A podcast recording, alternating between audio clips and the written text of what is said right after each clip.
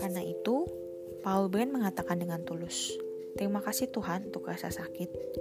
Menurut definisinya, rasa sakit itu tidak menyenangkan. Cukup tidak menyenangkan untuk memaksa kita menaik jari-jari kita dari kompor. Namun, kualitas itulah yang menyelamatkan kita dari kehancuran. Kalau sinyal peringatan itu tidak menuntut tanggapan, kita tidak akan mengindahkannya. Rasa sakit bukan kesalahan besar yang dilakukan Allah. Sensasi rasa sakit adalah karunia.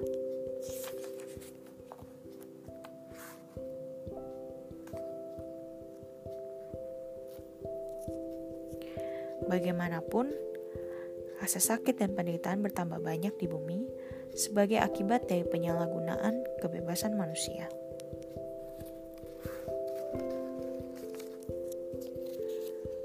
Sulit rasanya meyakini bahwa dunia ini ada hanya supaya saya dapat berpesta. Padahal sepertiga dari penduduk dunia ini pergi tidur dengan perut kelaparan setiap malam. Sulit dipercaya bahwa tujuan hidup ini hanyalah untuk merasa enak. Padahal saya melihat para remaja terempas di jalan raya.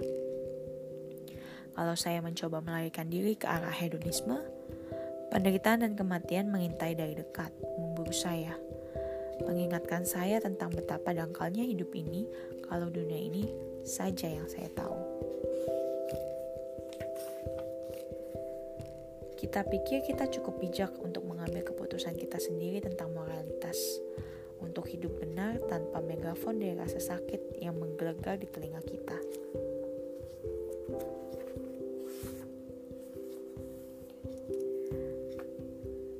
Namun, mujizat tidak memberikan penyelesaian permanen untuk masalah penderitaan. Karena angka kematian orang Kristen dan orang bukan Kristen pada akhirnya sama saja, 100%. Kita semua mempunyai mata yang rentan sehingga membutuhkan kacamata, tulang yang rentan mengalami patah tulang, dan jaringan lembut yang rentan terhadap kerusakan karena kecelakaan mobil dan bom teroris. Orang-orang Kristen juga bisa kena kanker. Mereka mengalami kesedihan mendalam yang sama yang ada di dunia ini. Orang sakit bukan berarti tidak rohani, dan iman Kristen tidak secara ajaib memperlengkapi kita dengan pakaian kedap udara dan bebas kuman untuk melindungi kita dari bahaya-bahaya di bumi.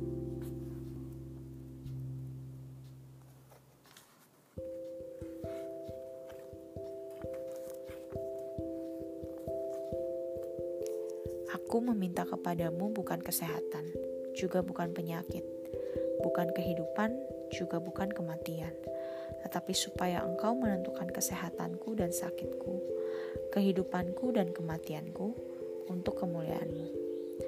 Engkau saja yang mengetahui apa yang bijaksana untukku. Engkaulah Tuhan yang berdaulat. Lakukan kepadaku menurut kehendakmu. Berikanlah kepadaku atau ambillah dariku hanya sesuaikanlah kehendakku dengan kehendakmu.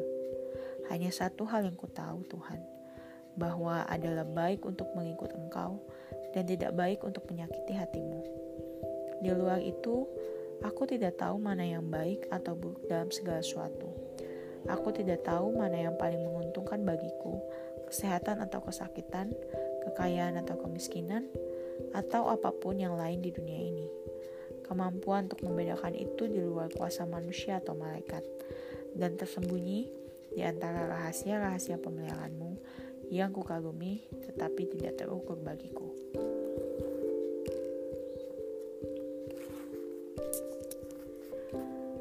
Mempunyai iman adalah langkah yang diperlukan menuju satu atau dua hal. Disembuhkan adalah salah satunya, tetapi itu tidak sama dengan damai sejahtera yang melampaui segala akal bila kesembuhan tidak datang. Yang mana pun yang terjadi, itu sudah cukup.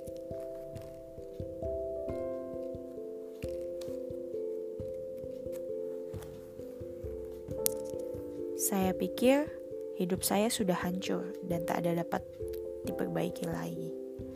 Tetapi dengan pertolongan Tuhan dan teman-teman saya, hidup saya dibangun kembali sekarang Anda dapat mengerti mengapa saya sangat bahagia.